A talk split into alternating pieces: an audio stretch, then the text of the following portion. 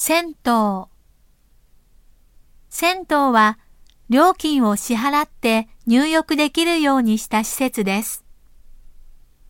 銭湯は俗にお風呂屋とも言います。今の住宅には必ず風呂場がありますが、アパートなどの安い賃貸住宅には風呂場がないのが普通でした。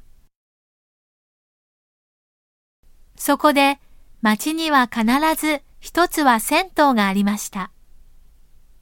銭湯は高い煙突が立っています。だから高い建物がない住宅地では、どこからもその位置がわかりました。住宅街では夕方になると洗面器にタオルや石鹸を入れて三三午後歩いて銭湯に行きました。銭湯の中ではコーヒー牛乳を売っていて、近くには必ず弁当や自動洗濯機など商店街がありました。